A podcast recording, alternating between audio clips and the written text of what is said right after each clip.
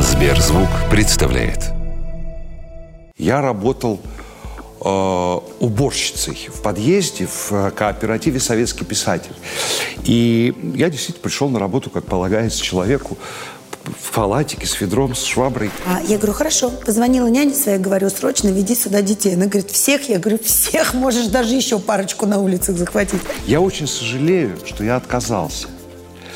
Я, если бы это было сейчас, я бы согласился. И я бы поехал уже в Англию агентом. И у меня бы жизнь была другая, интересней, круче, двойная жизнь, туда-сюда. Вот что надо было сделать. И я начинаю грубо льстить, грубо грубо, неприкрыто льстить, заискивающий, поглядывая в глаза. невероятно добрым человеком, который любит себя. Он стал думать, также возможно встать рядом с этим человеком. Быть человеком. С Юлией Барановской. Здесь мы рассказываем то, ну, о чем не всегда хотелось бы говорить, потому что у каждого из нас в жизни бывали ситуации, после которых мы думали, боже, как стыдно, зачем я так сделал? А эта площадка для того, чтобы открыто в этом признаться и сделать правильные выводы. Сегодня у меня в гостях режиссер Егор Кончаловский, который очень сильно засмеялся этой Признаться во всем, да? Да. Давайте, Самая честная площадка. А, я сразу объясню, чтобы вы не подумали, что я глубоко не воспитана. С Егором мы на «ты», потому что... Потому что у нас была с ним очень забавная поездка. Егор был одним единственным мужчиной среди нас, 11 женщин. 11 После этого подруг. мы перешли на «ты». 11 подруг Егора, да. Я не знаю, как я выжил в этой поездке. Да, от количества позитивных эмоций от такого коллектива. Замечательная была поездка. Но мы просто поняли, что лучше дружить, а ты нас будешь всех защищать. Поэтому А- после этого мы на «ты».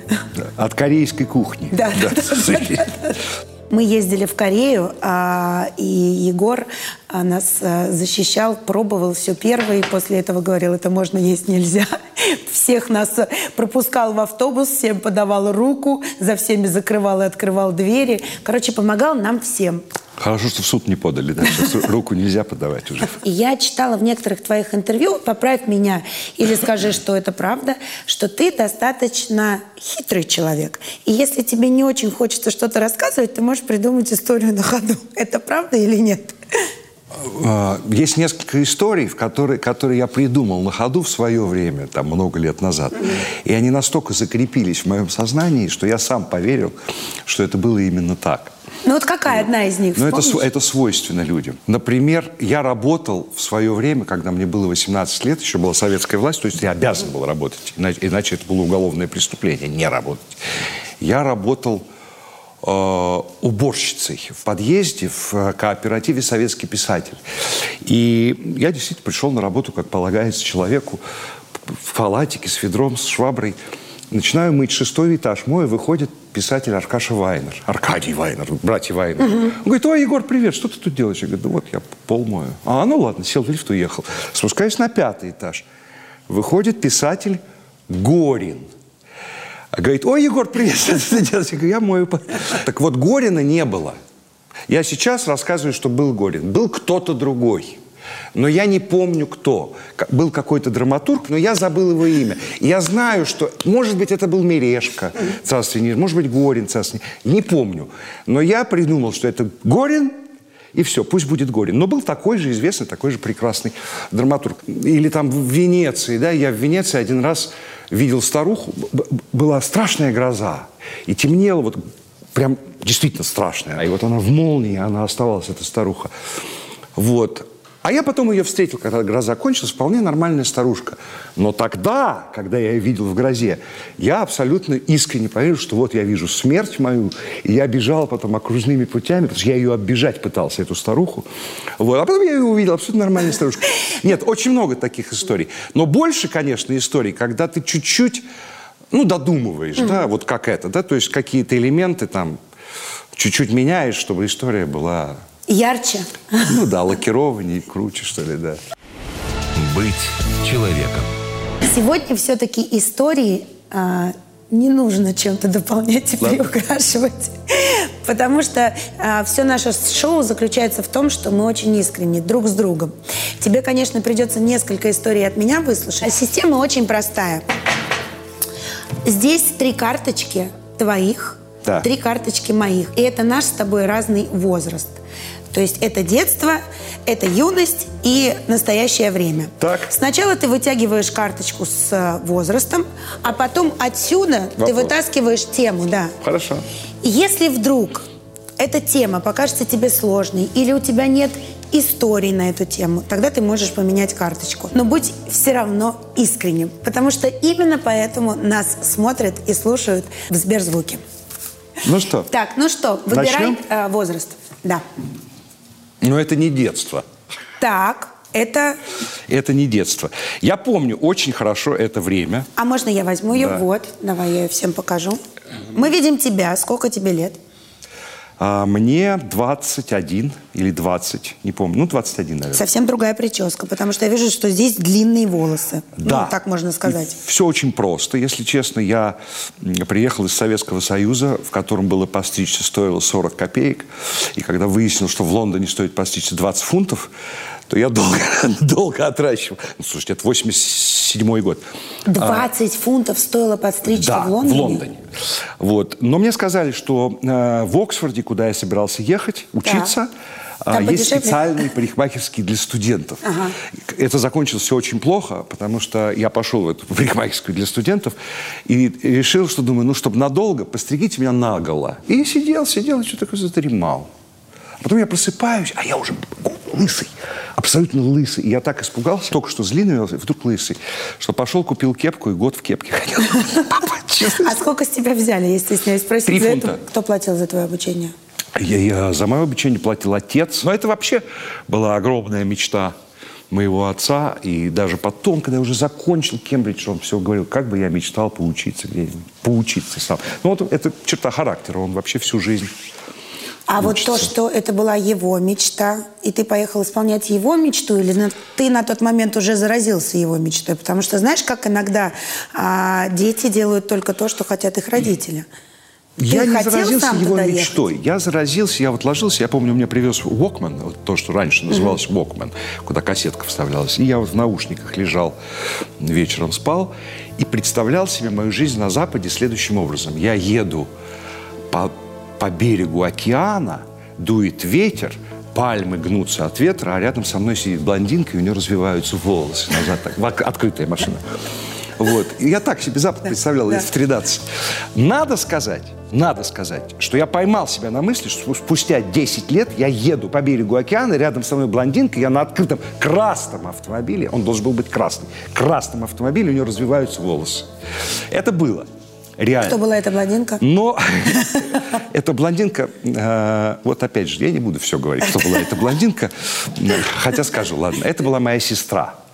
Это была всего лишь моя сестра Саша, дочка моего отца, с которой мы, к сожалению, очень мало в жизни виделись. Она не говорит по-русски, она живет в Ницце. Вот, э, дочка французской жены моего отца, но она блондинка. А машина твоя была? А машина была арендована. Ну, в общем, всё, разрушился весь Слушай, ну это искреннее шоу. Если бы ты сейчас сидел в кругу друзей и рассказывал бы им, это была бы совершенно другая история. Но Запад оказался совершенно другим местом. И э, сравнительно, конечно, стыдно об этом говорить, но сравнительно я вот в том Советском Союзе, там, 80-х годов, э, жил лучше, чем я приехал в эту, в, в эту Англию, потом оказался в Оксфорде. То есть в 80... каком году ты приехал в В Великобританию? 87-м. В 87 году, когда ты приехал из Москвы, правильно? Да, в Великобританию, у тебя было полное ощущение, что здесь лучше, у нас лучше. Но тот образ жизни, э, который у меня был вот эти два года перед отъездом на Запад, и пос- после армии, и перед отъездом на Запад, э, я никогда так прекрасно не жил, как вот эти два года, потому что это такое временное состояние, и когда оно временное, все кажется очень, очень привлекательным. Вот. Ну, конечно, я лучше жил, потому что я жил там, б- б- была отцовская квартира, была машина, была дача, а я приехал в Англию в маленькую съемную квартиру. Мы экономили страшно на тепле, то есть колотун в этом доме. Мы не привыкли к этому. Вот. Э, И, в общем-то, очень такая скромная жизнь. И первый год я очень там как-то так относительно приятно жил, а второй год я жил уже очень хорошо. У меня так всегда бывает. Первый год. Но очень когда не- волосы отросли, да, через год, когда ты Да. первый год траура в кепке Да. и лысый, а потом А второй год, вот в Оксфорде, второй год а, мне достался целый дом, потому что а, дама уехала на целый год на гастроли с знаменитым дирижером Тимиркановым Юрием. Она была его помощницей в Англии. И оставила мне целый дом на год за цену, за цену комнаты. Ого. Вот. Ну, надо сказать, что я ничего не сломал, ничего не разбил. Нет, я ответственный в этом смысле человек. да. Так, мы поняли, о каком возрасте Тема? идет речь. Давай э, тему. Вот здесь Тема. тема. Тут Вот. тема? Да, Да. тема тут. Дети бесят. А, Дети бесят. Да, дети бесят, но А, я думаю, что в этом возрасте ты еще не был папой. нет, Не, не был, был. папой. Поэтому, наверное, нам следует поменять тему. Следующую беру? Да, вот здесь. Так.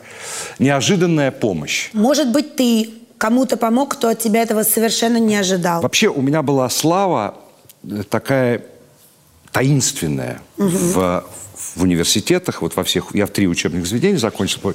Таинственная. Я закончил Сент-Клерс, такая замечательная школа была, или есть, наверное, есть в Оксфорде, это международный бакалавриат. Вот, который дает право потом поступать в университет, как у нас сейчас, грубо говоря, да, ты поступаешь, раньше ты в 11, а сейчас ты сразу в 5. И вот так я и поступал сразу в 5. И в Кембридж я не добрал один балл. А, ну, скажем так, они меня попросили 35, а я получил 34. А во все остальные поступил.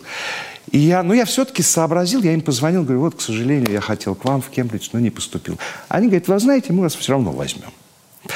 А, потому что это было тогда так, сейчас я не знаю как, но вообще Кембридж, Оксфорд, вот эти университеты, ну, наверное, в Америке Гарвард, Йейл, Стэнфорд, Принстон, вот эти шесть, а, они очень индивидуально выбирают студентов. И всегда это основано на собеседовании. И меня спросили, говорит, а где вы были? Вот вам сейчас там 21 год, а где вы были? Вот школу там в 17 кончил. Я был в армии в советской. Говорит, о, как интересно. А кто вы были в армии? Я говорю, я был сержантом, заместителем командира, сержантом, заместителем командира взвода. И какой-то с интересом. Потому что Горби, перестройка, все эти дела очень так тепло относились к русским. И вот помощь неожиданная. По правилам Кембриджа, если ты живешь в этом году, а это по жребию, в хорошем помещ- комнате, в хорошем, хорошая квартира, вот у меня отлично, мне досталось замечательное место совершенно, то следующий год ты обязан жить в плохом помещении, то есть где-то далеко, съемный дом, на велике ехать и все такое. Вот. И я думаю, и мне выезжать из хорошей комнаты на следующий год в плохую так не хотелось ужасно. А, а правило железное, ему 800 лет этому правилу, там 1200. И я все-таки рискнул. Я написал письмо мастеру, слезливое письмо, я написал, что я сержант советской армии, оказался в Кембриджском университете. Это единственное место, где я живу. Это моя единственная прописка. Больше у меня нету дома. И эти стены стали... И меня оставили на все годы вот эту вот классную комнату, которая, на самом деле, была в доме. За стеной моей комнаты жил в свое время, 400 лет назад, жил мистер Гарвард, который отучился в Великобритании и поехал и сделал Гарвардский университет. Это было невозможно. И потом студенты, а как ты это сам, вот вы ты русский, как ты смог? А я просто совершил нестандартный акт. Поскольку это было невозможно, никто этим Не этим пользовался не и пользовался. не а я взял и так, да. воспользовался один там за несколько сот лет.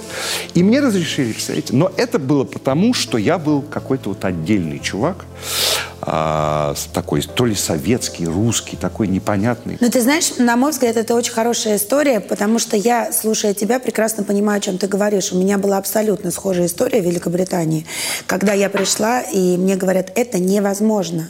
Вот видите правила, это невозможно. Это был банк, и они не, не могли открыть мне счет.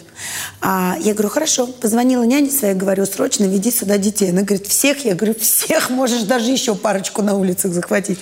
И когда они, ну, она пришла с детьми, а младшему было там а, год с небольшим, я этому товарищу, который мне говорил, что счет открыть невозможно, я ему сказала, тогда мы никогда отсюда не уйдем, потому что нам некуда идти и есть нам нечего. Тут хотя бы, говорю, а, вода бесплатная.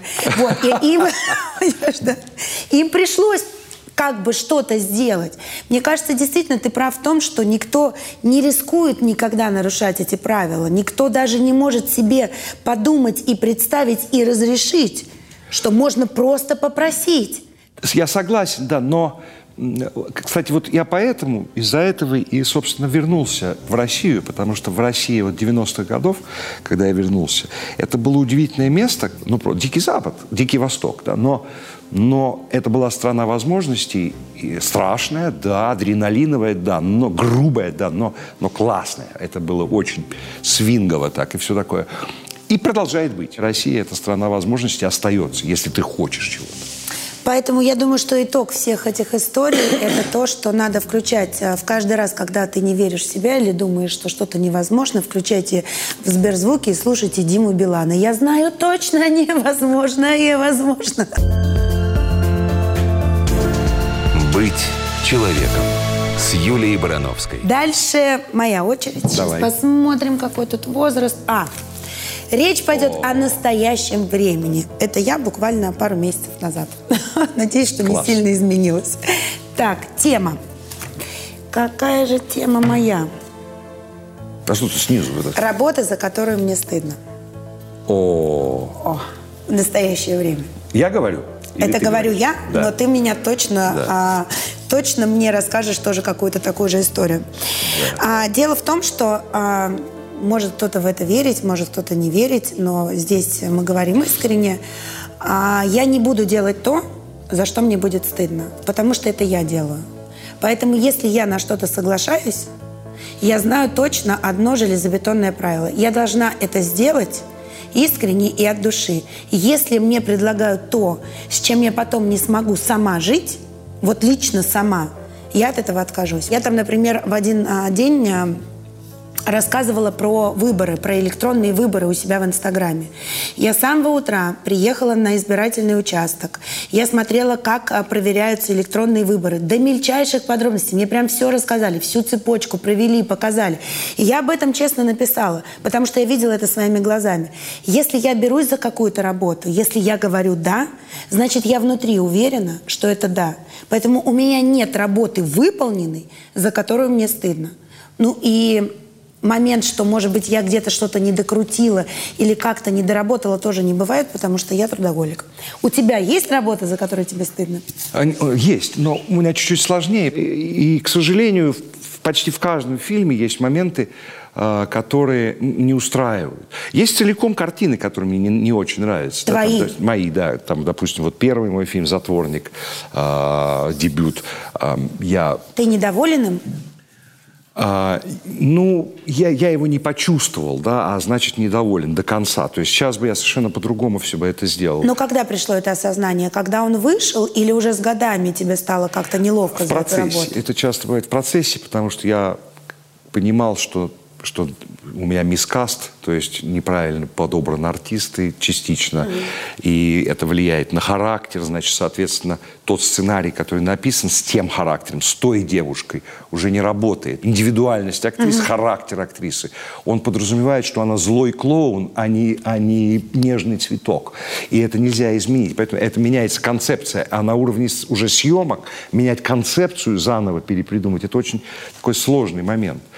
И ты на ходу это делаешь. Иногда э, там даже по-другому. Там ты снимаешь ролик, думаешь, что за дрянь? А он потом вдруг работать начинает, потому что там креатив, и, и вот эти те, кто придумывают, они лучше понимают то, что нужно потребителю. А ты этого не понял, «Пф, ну, какая-то фигня. А потом вдруг раз, и это работает. А какой ты ой, какой я ролик снял, ой, какой ролик. А потом результаты считают его работы этого ролика. И он оказывается, что он совершенно не успешен. Но ты же профессионал, ты должен это понимать. Поэтому, если что-то не получается, или что-то я профукал, или где-то ошибся, или не дотянул, то это не потому, что я не старался, а потому, что я дурак, условно, в этот момент. Ну, вот неправильно я сделал. Но, конечно, такие вещи есть, безусловно. А Вообще я тупой, я медленно, для меня медленно вещи доходят, поэтому я медленно их понимаю. Зато я придумала, что потом в титрах, знаешь, кино проходит, и в титрах можно в конце вставить. а, такая-то, такая-то сцена, за нее особенно стыдно режиссеру. Прошу прощения. Да, но Ну вот скажи, ты об этом честно признаешься прямо после выхода фильма? Ты можешь об этом в интервью сказать я иногда это знаю и до выхода фильма. Конечно, когда ты продаешь картину, да, то есть условно идет, так сказать, выход картины, ну, естественно, ты говоришь, вау-вау-вау.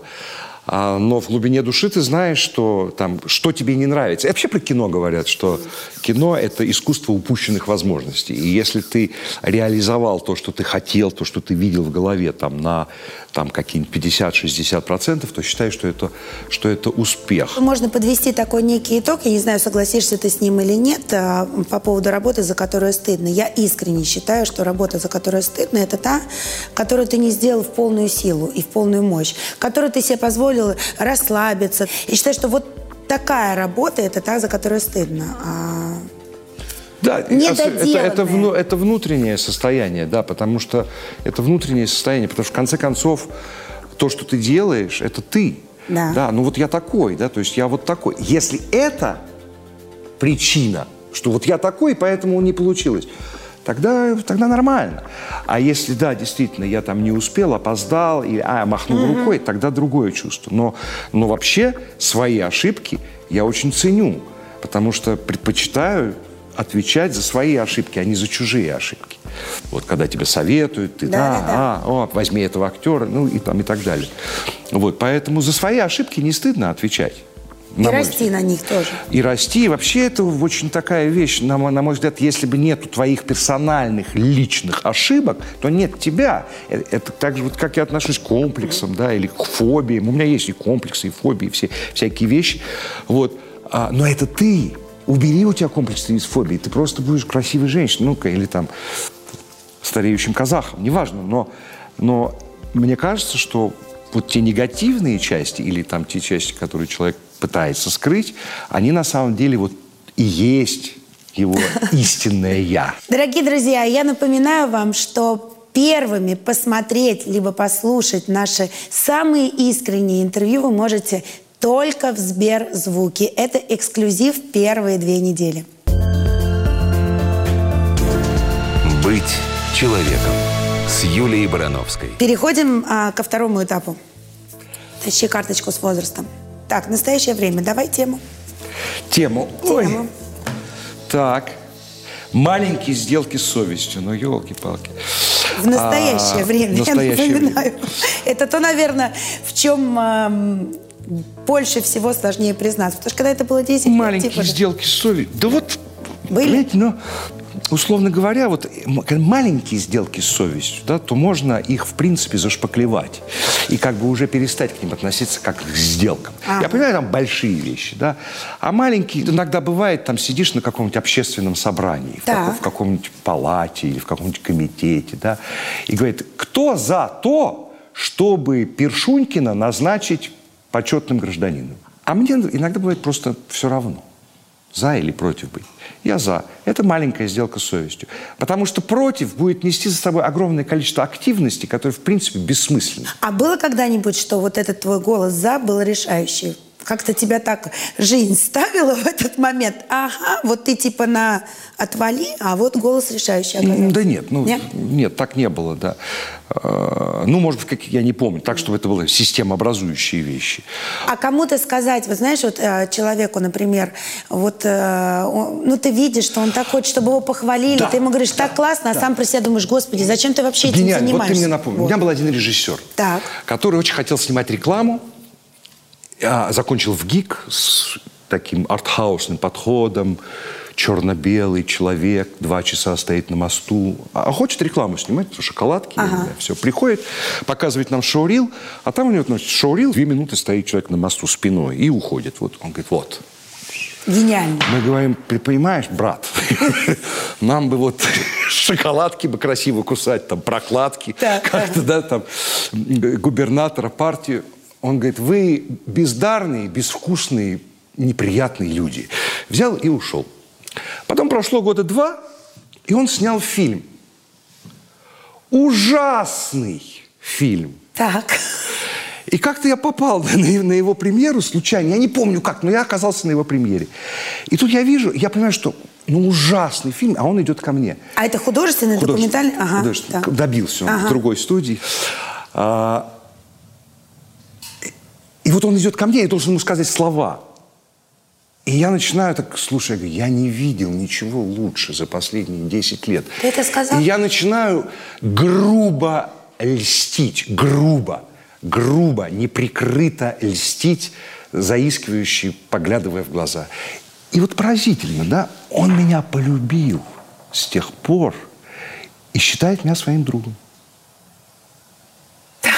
И что с этим Всё? делать? Тебе все время Нет, нет, приходится нет, нет проблем. Но говорить, лучше, что у него лучше, что он лучше считает меня другом.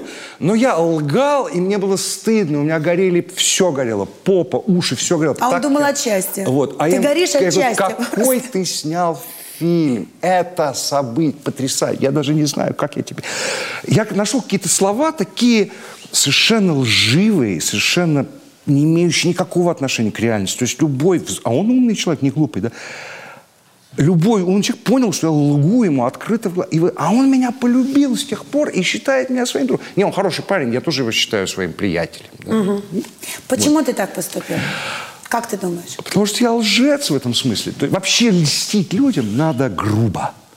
Грубо льстить. Это поразительно, насколько Так проходит... почему я об этом не знала, когда мы были с тобой проходит- в Корее? Проходит... Подожди, ты нам всем говорил, что мы красивые утром. Очень красивые. Что просто от нас не оторвать глаз. Так, секундочку. Но вам же было приятно. Да. Ну вот, вам было приятно, вы мне верили, а я чуть-чуть кривил душой в том смысле, что, может быть, не все выглядели в этот день хорошо, все по-разному выглядели. Я мог, не потому, что вы были не такие, а потому, что, может быть, я не очень хотел этого говорить, потому что был джетлэг, потому что мы вставали там вечером по Москве и все такое. Ну вот видишь, и вам приятно, и мне хорошо, и я готов наступить себе на горло. Но я думаю, что твой друг, когда посмотрит это интервью, он же считает тебя своим другом, он не поймет, что речь идет о нем. Потому Таких что человек... режиссеров было несколько. Поэтому, А, да? С режиссерами просто. еще и несколько? Несколько. С режиссерами просто. Ага. Приходишь на фильм, спишь весь фильм, потом выходишь, говоришь, блин, это что-то новое, это что-то поразительное. Спасибо тебе большое. А маленькие сделки с совестью – это плохо или хорошо? По мнению э, Егора Кончаловского. Это очень сложно. Крошка, Э, Ты сын к отцу понимаешь, пришел да. и спросила Да. Кроха, Ты это хорошо, всегда папа, или плохо? Понимай, это как компромиссы, да, то есть я не иду ни на какие компромиссы. Но в какой-то момент это может начать тебя разрушать. И ты идешь на компромиссы. Где тот предел? Мне кажется, что э, это, это хорошо. Мне кажется, что это хорошо. Ну, главное, чтобы это тебя не разрушало, да, то есть э, есть разные сделки. Одно дело там украсть у старухи э, пенсию, э, маленькая, не маленькая сделка с совестью, да. Ну, одна- пенсия ж маленькая, да, типа, это ну- одно дело. Другое дело, так сказать, как, как ты играл, сказать актеру. Если да. ты идешь на сделку с совестью, не ругай себя за это, правильно же? Просто прими это в себе. Да, я льстец, да, я вот э, наговорила ему, а, бог знает что, но зато он счастлив. Все. Нет, да? ну есть вещи, которые ты не можешь пойти, но ты это чувствуешь, да? Есть компромиссы, которые тебя начинают разрушать, а есть компромиссы, которые делают дальнейшее движение вперед возможным, грубо, грубо говоря. Да, поэтому можно. Быть человеком. А теперь моя очередь. Что у нас тут? Посмотрим. А, детство. А, у мамы, кстати, был прекрасный будильник. Знаешь, как она меня будила? Я очень тяжело реагирую на запахи. Очень. Если это тяжелый какой-то, а не дай бог, цветочный аромат, все. Ну, то есть мне очень тяжело, мне моментально начинает болеть голова. У моей мамы были чудовищно тяжелые духи. Она, конечно, могла это делать в коридоре в нашей коммунальной квартире, но она делала это в комнате. А я очень быстро просыпалась в школу, просто не могла этого переносить. Вот. Да, да, запахи это серьезно. У меня был один друг в Азербайджане, который так душился, что, что в машине можно было... Даже открытая крыша не спасала. да. Да, да, той, той красной машины, да. Да, да, да. Запахи тонкая вещь. Да. Сожаление о несделанном. Это про тебя или про меня? Это про меня, но и про тебя тоже. Да. Сожаление о несделанном. В таком возрасте я сильно сомневаюсь, что я о чем-то сожалела. А, ну это то, кстати, за что я ругаю маму свою все время. Я искренне считаю, что я должна была научиться играть на рояле. Я должна была сделать то, я должна была сделать все. Это, мне кажется, сейчас во взрослом возрасте, потому что у меня прям мечта была. Когда э, первый дом мы там собирались строить, я думала, боже мой, вот эта гостиная с белым роялем, это просто моя мечта. Но зачем мне белый рояль, если я не могу сесть на него и заиграть? И вот я звонила маме, какого черта ты меня не отдала в школе? Я должен сказать, что красный автомобиль, когда я вел, права у меня были. Я научился водить, водить машину. Поэтому, конечно, мои маленькие дети, и как раз это пришлось на время жизни в Лондоне, они у меня и учились играть и на пианино, и на скрипке. И учили все языки, рисовали, лепили, вышивали. Вот в совсем маленьком возрасте они были нагружены по полной. Потом я, конечно, пришла в себя и поняла, что как Да. бы, ну, они уже не будут это делать за меня. Но есть вещи, да, что я вот по-прежнему, эта история, что я не могу себе позволить белый рояль в гостиной. Мне кажется, что это дико красиво. Просто я вот такая вот вся, у меня красиво бегают пальцы. Но очень красивая мечта. Ты знаешь, пожалуй, это единственное, о чем я, ну так по-настоящему жалею. Если я что-то думала, что надо сделать, я это делала. Вот я так у меня был сказать, характер. о чем я сожалею. Очень хорошая история. О чем? А, я когда съездил первый раз во Францию, э, не в первый, второй, но Сколько лет тебе было? 20. Второй. Все тогда поездки, я так понимаю, что это все-таки тогда были оплачены папой, да? Конечно, ну, естественно. Он жил на Западе, я жил в Советском Союзе, закончил армию, вот стал ездить. Поездил, а потом остался. И после первой поездки меня вызывают вдруг в ОВИР. ОВИР, вот визу Я выдавал, помню. да, ОВИР. Вызывают в ОВИР. Но надо для наших, чего? э, молодых зрителей Отдел рассказать, вы- что это. выдачи виз. Это милиция вообще была, то есть это полицейские, да, э, мили- милиционер. Тогда это был МВД. Меня пригласили туда вдруг после поездки. Я прихожу, заводят в кабинет. Сидит такой молодой-молодой человек, весь в прыщах, руки трясутся. Вот, и начинает меня вербовать в КГБ начинает мне рассказывать мне все, что я делал во Франции, учился в этой школе, потом поехал на юг, встретился с отцом, вы съездили туда. Все рассказывает. Про тебя? Про меня. Что я делал? Страшно? Ну, не, не, ну нет, не Ну страшно. как, тебе сидит совершенно посторонний человек, рассказывает тебе всю твою биографию. Ну, Ты еще ее нет, не нет, написал? Вот, вот эти два месяца, Да. да. И он, значит, и я понимаю, что меня вербуют, ну, как бы вот на службу. И вот На службу? до сожаления о, о несделанном. Я очень сожалею, что я отказался. Я, если бы это было сейчас, я бы согласился. И я бы поехал уже в Англию агентом. И у меня бы жизнь была другая, интересней, круче, двойная жизнь, туда-сюда. Вот что надо было сделать. А я дурак. Взял, пошел, пошел к деду, к Михалкову Сергею Владимировичу, говорит, слушай, по-моему, меня вербуют. Он говорит, ну ладно. Позвонил там своему другу, все, меня больше не трогали. Другу в, в органах. Вот. И меня больше не трогали. Дурак! Ты жалеешь? А сейчас бы я был, да, генерал-полков, ну, генерал-майором бы был сейчас. При этом оставаясь там режиссер, все то же самое, только генерал-майор еще. Вот, жалею. Честное слово. Вот честное слово. И самое смешное, что я так понимаю, меня первый раз в жизни вербовали. Я понимаю, что я у этого мужичка, ну, в смысле, паренька, был первым заданием. Так он нервничал.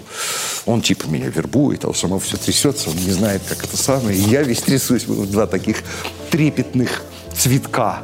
Но дело в том, что мы с вами, дорогие друзья, никогда не узнаем правды. Завербовали вас тогда или нет?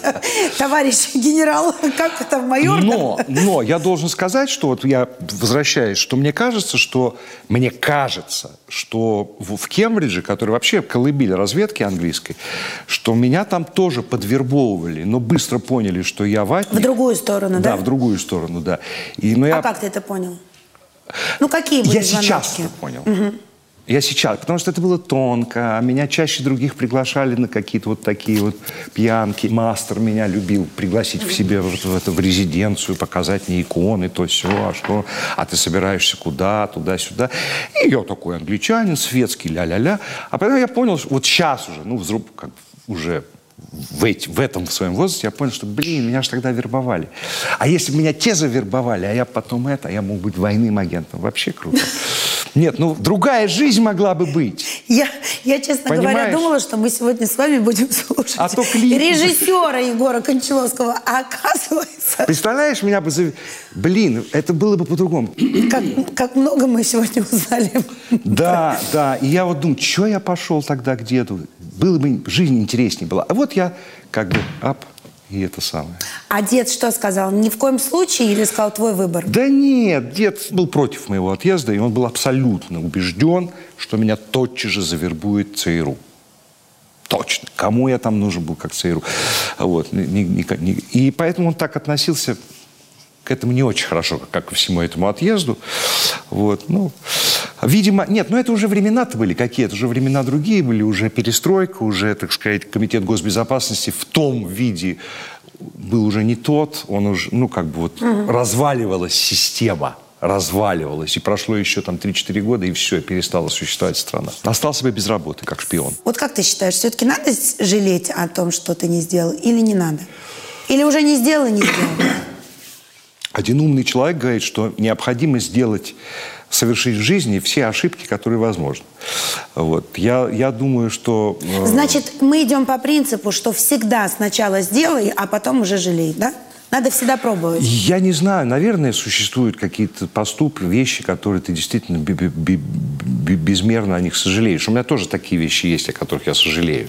Я, например, сожалею о том, что когда мне было там 12-13 лет, и была жи- жива моя бабушка Наталья Петровна Кончаловская, она очень хлебосольная была, гостеприимная, и у нее каждые выходные, у нее собирался стол такой, например, там, Чингиз Айтматов, Сергей Бондарчук, Рихтер, э, там, и графиня Толстая.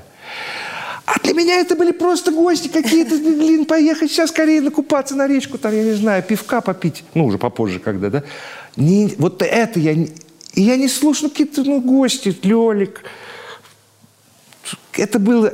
Не было вот этого понимания, что эти все люди, они там гении, да. Что их надо сидеть, слушать, Ну, впитывать. да, а это было естественно вполне. И Там Тарковский спит под, под- под роялем, потому что места не было, ему под роялем стелили.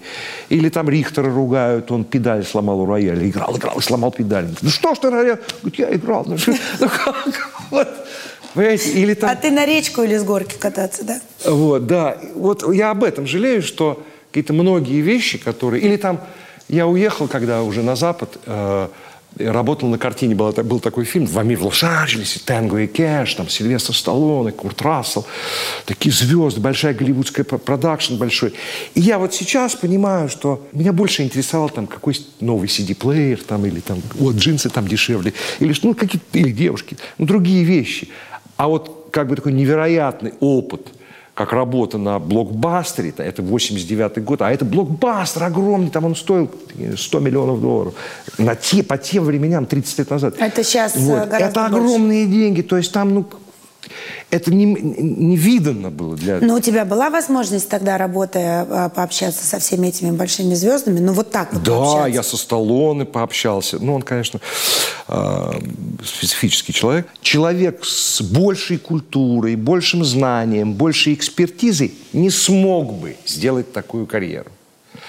Вот, не смог То есть сделать. а, он не даст... а, понятно, если бы он был он очень умным, он бы не Он мог бы не сделал, сделать да, у него то, были бы он сделал. барьеры. У него были бы барьеры.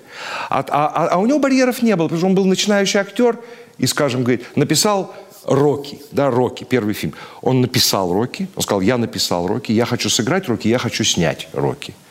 Ему сказали, а вы не это, а вы это, и это, и это. И в результате он не снимал, снимал другой режиссер. Но но у него не было вот этого барьера. С другой стороны, счастье в этом времени было то, что я не спрашивал, а как там, что такое продакшн, а как это, это там повышал свою там, будущую квалификацию. А я бы мог позволить себе быть вот таким дураком, который ездит, искать джинсы, ездит, ездит по набережной в вареных джинсах с блондинкой на красном открытом автомобиле. И, и великое счастье, что это было, и была возможность вот валять дурака.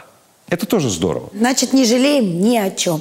Но все-таки, знаешь, мне правда интересно один момент, э, поскольку у тебя был опыт общения с огромными голливудскими звездами. Ты не только Сильвестра Сталлоне на площадке видел, там же их было много, сейчас правильно? расскажу, если да. Скажи мне, вот чисто в профессиональном смысле, большая разница между тем, как они себя ведут на съемочной площадке, и тем, как ведут наши звезды себя на съемочной площадке. Потому что я точно знаю, что среди многих артистов это колоссальная разница. И те, которые западные, очень послушные, не капризные, такие, очень спокойные, а, что очень часто отличаются от того, как любят вести себя наши звезды. Вот актеры, те и актеры наши, сильно отличаются именно в поведении. Но вообще американские артисты, они поразительно дисциплинированы, послушны. Потом еще огромная разница, что американский артист, как правило, это кассообразующий элемент. И вот эта кассообразующая составляющая этого артиста, она используется очень-очень полностью. Быть человеком с Юлией Барановской. Переходим что к нашему Вот третьему это? этапу. Да, у нас остался последний возраст. Вот. Так. Да, это знаменитая фотография. Я маленький. Боже, Да. с чем-то во рту, я не вижу с чем. Жру, да, да. Не знаю, с чем. Я, я буду держать, Не а ты знаю, будешь чем. описывать. Да, это сколько вообще тебе здесь? замечательный возраст. Это очень, это знаменитая вообще была достаточно, ну, в нашей жизни с мамой, фотосессия, когда пришел какой-то замечательный фотограф, то ли Валер Плотников. Нас фотографировали. Это 50 лет назад, на самом деле. 50, 50 лет назад. лет назад, да. Это мне лет 5. Вот, лет 5. И я хорошо помню этот Ну, возраст. очень счастливый. Да. У меня сейчас сын вот, вот в этом возрасте э, очень похож на меня. Очень похож на меня. Вот, только наглее немножко, на- на- мне кажется. Вот, это э, на метро «Аэропорт». Моя мама там продолжает жить в этом же, в этом же кооперативе. Я в нем родился. Несколько раз мы внутри этого кооператива переезжали. Сначала однокомнатная, потом двухкомнатная. Вот сейчас у мамы большая квартира. Вот. Но это вот мое детство. Я ходил в э, писательский детский сад. Ну, естественно, потому что у меня дед был писатель.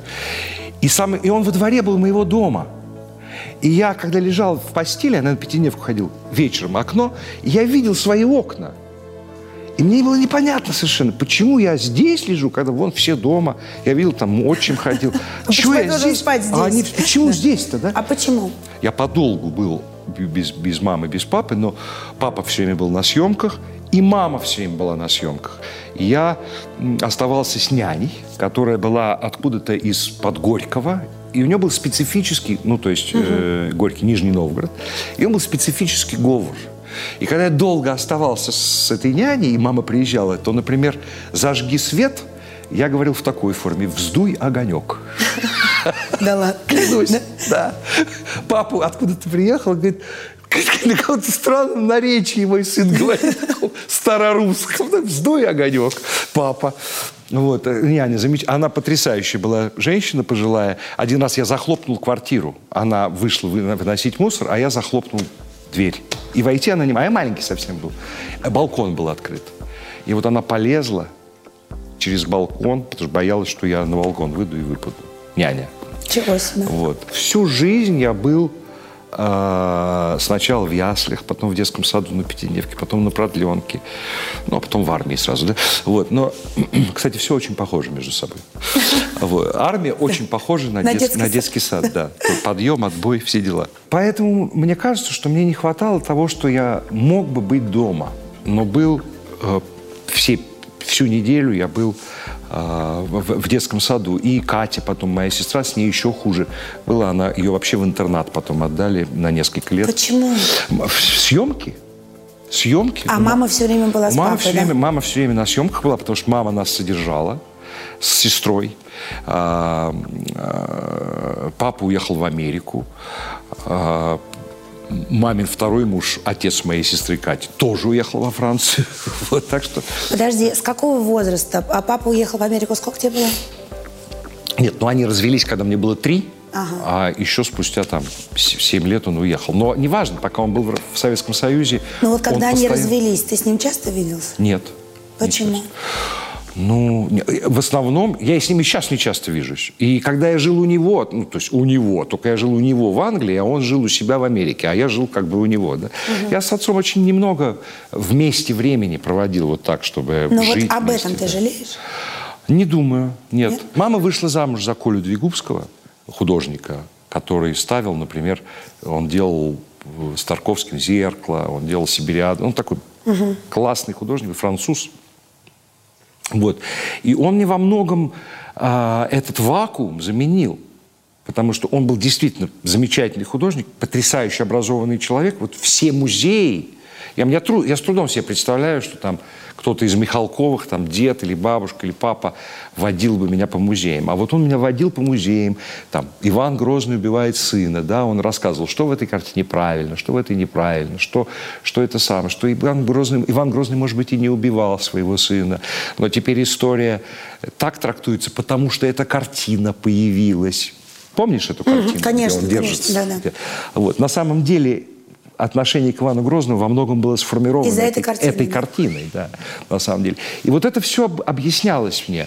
А, И мало того, он был француз, у меня первый язык был французский, поэтому наша литература дома, она вот и до сих пор у меня, она большая часть литературы была на французском языке. Поэтому вот этого вакуума я совсем не испытывал. Мы очень дружили, мало того. А в каком возрасте он у тебя появился? В три года? Пять. Ну, они там, естественно, А там, за мамой ты- ухаживать стали очень многие там режиссеры. А почему ты говоришь, что мама содержала семью? А, Он как-то он был- плохо зарабатывал, да, потому что... А это была э, любовь у мамы, да? а, ну, видимо, да. И у них прекрасная дочь, моя сестра. Но художник в то время, э, продать картину было очень трудно. Потому что, ну как, вот я пришел к тебе, ты советский человек, у тебя там зарплата 300 рублей. Я тебе говорю, вот, купи у меня картину за 2000. Ты говоришь, блин, 2000, да.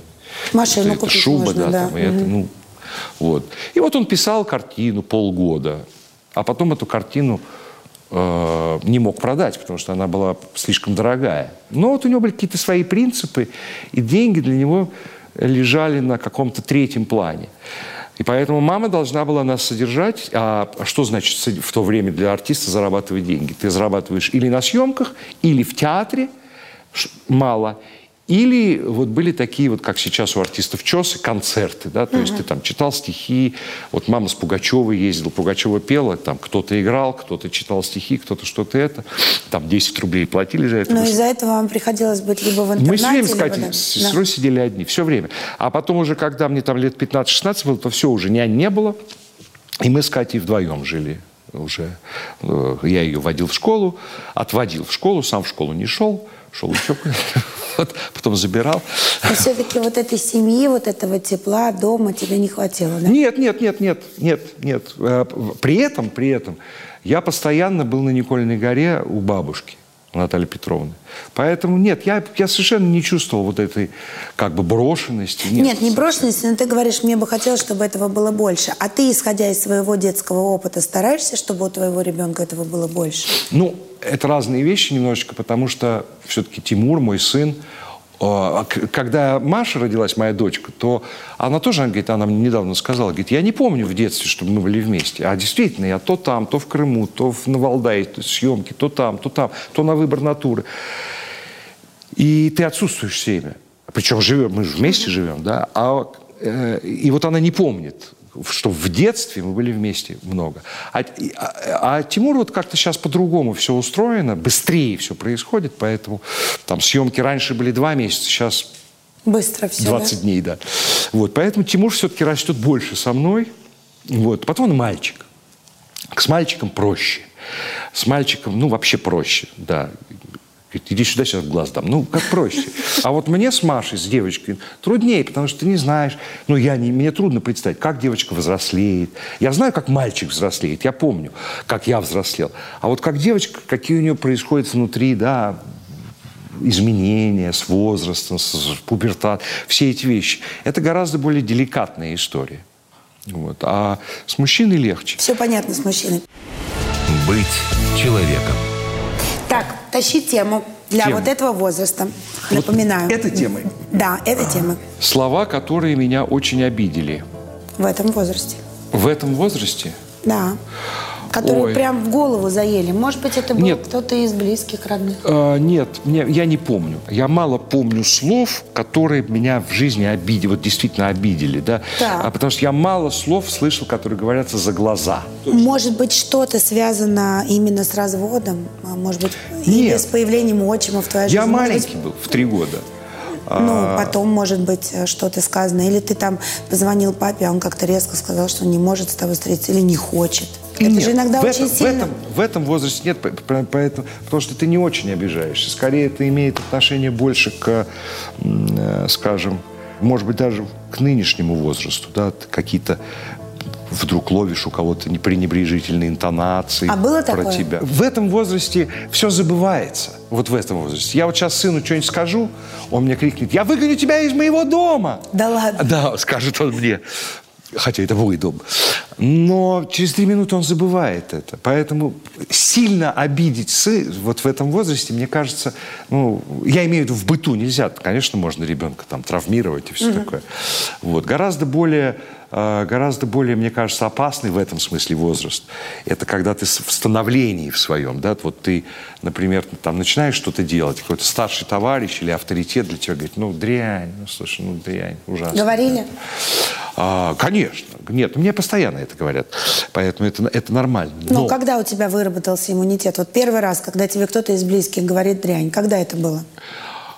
а, ну, с первой картиной. Сразу же мне сказали, Кто? что... а, и Никита сказал, и папа сказал. А мама, наоборот, похвалила. Ну, мама все хвалит. Вот. Но а, дело А в что том, папа сказал? Папа сказал, что... Папа... Нет, он ничего такого особого не сказал. Он говорит, надо перемонтировать фильм. Я к тебе приеду, в монтажную, мы сядем, помонтируем. Он приехал ко мне в монтажную, два часа проговорил по телефону и уехал. Вот, поэтому Серьезно? пришлось... Да, поэтому пришлось монтировать самому. Но несколько советов он мне дал, я им не последовал, потому что, ну, там, как, как смонтировать, потому что уже, конечно, приходил к выводу, что надо отвечать за свои ошибки, за свои ошибки.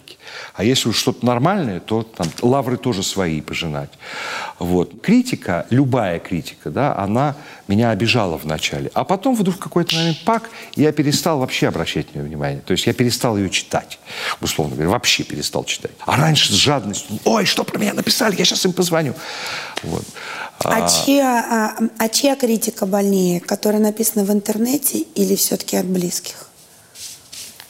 Что бьет больнее? Да вообще уже ничего не бьет. Не, ну вот тогда что било больнее? А, Скорее в интернете, потому что в интернете себе это позволяют, как правило, люди, которые глупее тебя.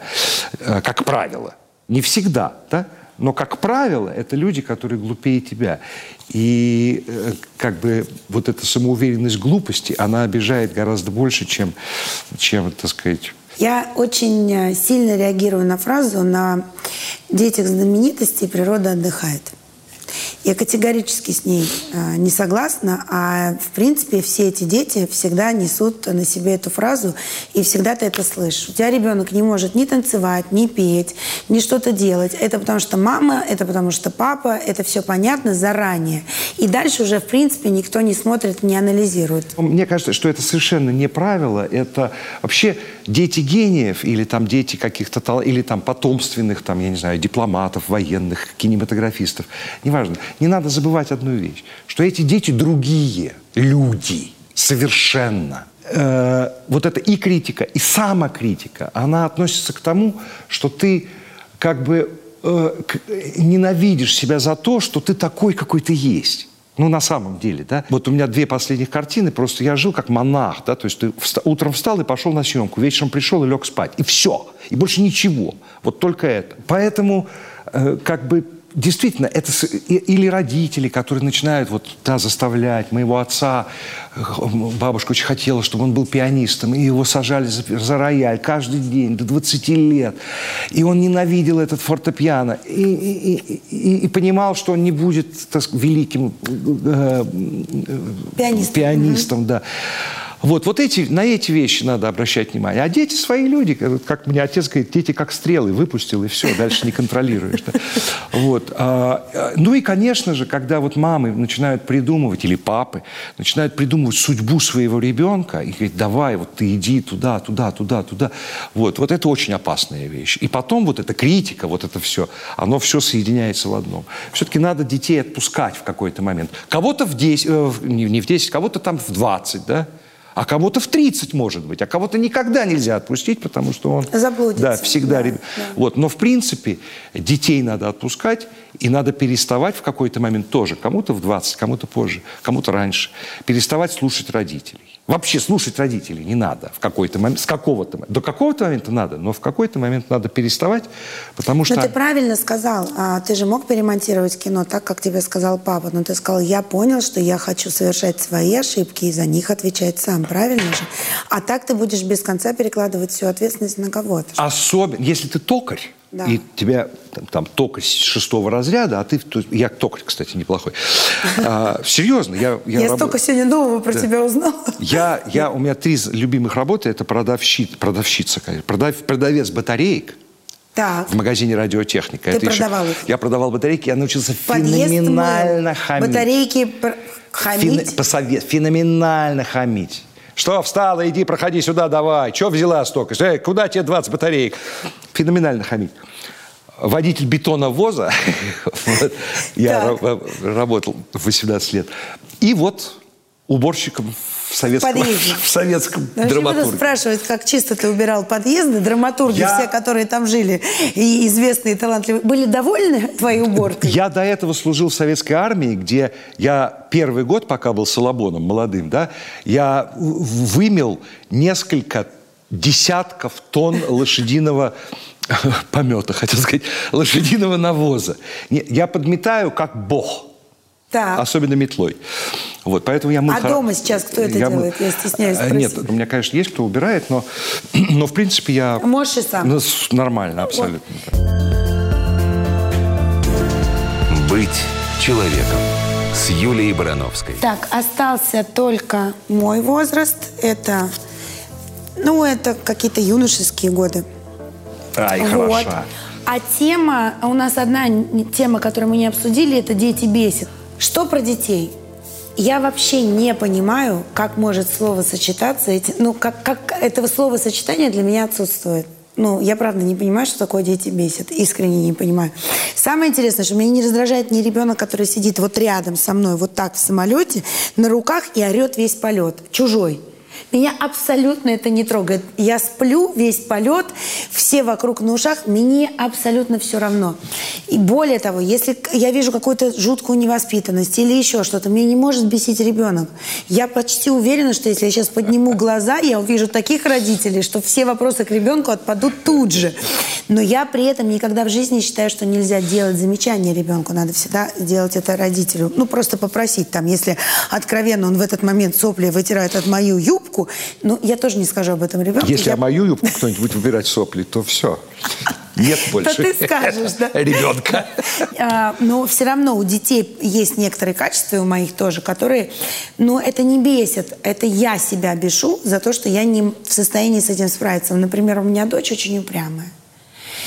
И Это хорошо. да, это хорошо. Но если у нее что-то происходит, где ей требуется помощь, абсолютно очевидно, она стиснет зубы и будет молчать. И знаешь, в этот момент я, Яна, ну скажи, Яна, ну скажи, что случилось? Нет, это бесполезно.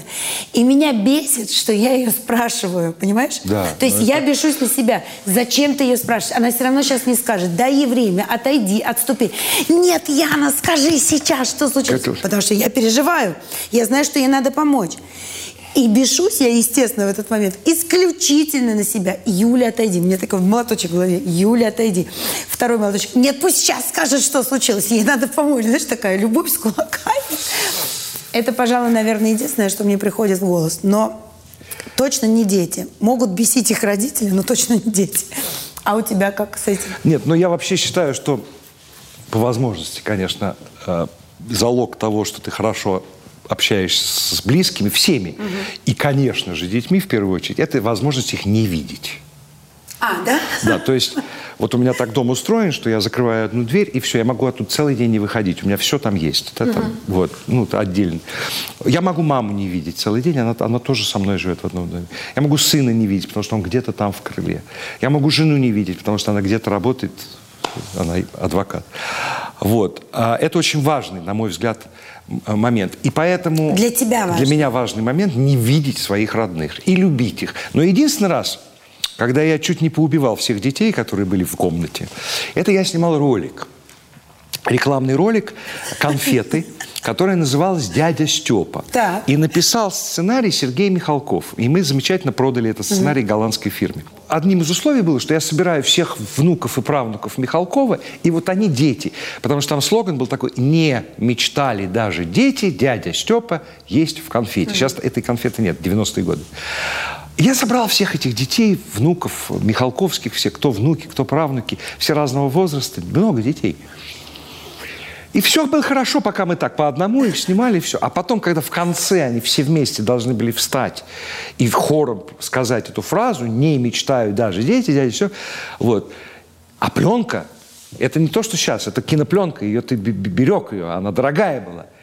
Только выстрелишь, только начали, кто-то, значит, палец в нос. Только это, кто-то писать хочет, кто-то... И так в полсмены я не мог снять один кадр, потому что вот эти 10 детей каждый раз могли кто-то сделал. А это или моя племянница, или двоюродная сестра Саша, Маш, потому что у нас много. У меня дед же мой, когда я ему звонил, он говорит, а, а, а, алло, Андрон? Я говорю, нет. А Никита? Я говорю, нет. Егор. Вот.